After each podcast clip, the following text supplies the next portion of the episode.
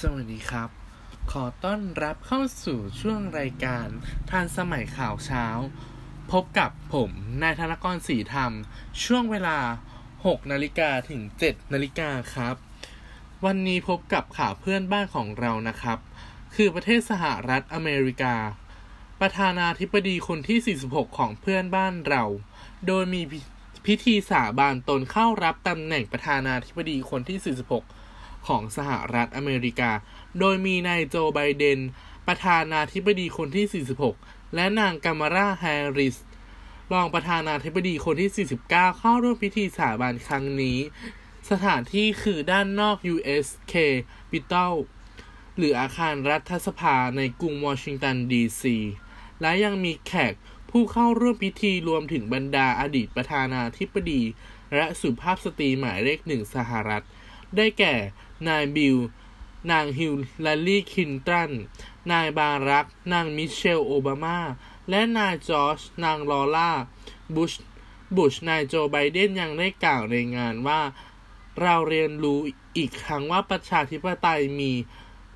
ประชาธิปไตยเบาบางและตอนนี้เหล่าของเพื่อนผมและประชาธิปไตยมีชัยชนะแล้ว นายโจไบเดนยังเรียกร้องการเคารพร่วมกันในสังคมมากขึ้น กล่าวว่า ความสามัคคีจำเป็นสำหรับความยิ่งใหญ่ของคนอเมริกัน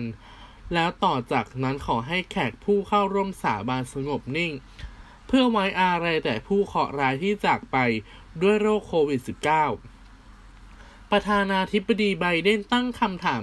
ถึงสิ่งทั่วไปที่คนอเมริกันชื่นชอบ ก็คือ โอกาส ความปลอดภัย และเสรีภาพ ศักดิ์ศรี ความเคารพ และการให้เกียรติและความจริง พร้อมกล่าวถึงกรณีที่ประธานาธิบดีทรัมป์และกลุ่มผู้สนับสนุนกล่าวหาโดยไร้หลักฐานว่านายโจไบเดน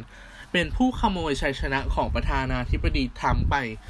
เป็นบทเรียนที่สอนคนอเมริกันว่า มีความจริงและคำโกหกคำโกหกเพื่ออำนาจ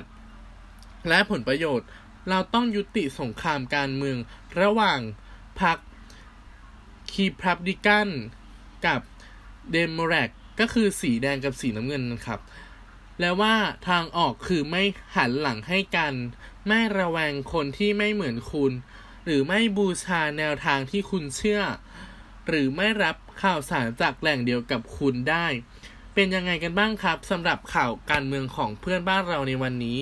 แล้วมาดูการเมืองไทยของเรากันดีกว่านะครับ ว่าจะพัฒนาไปทางด้านใดกัน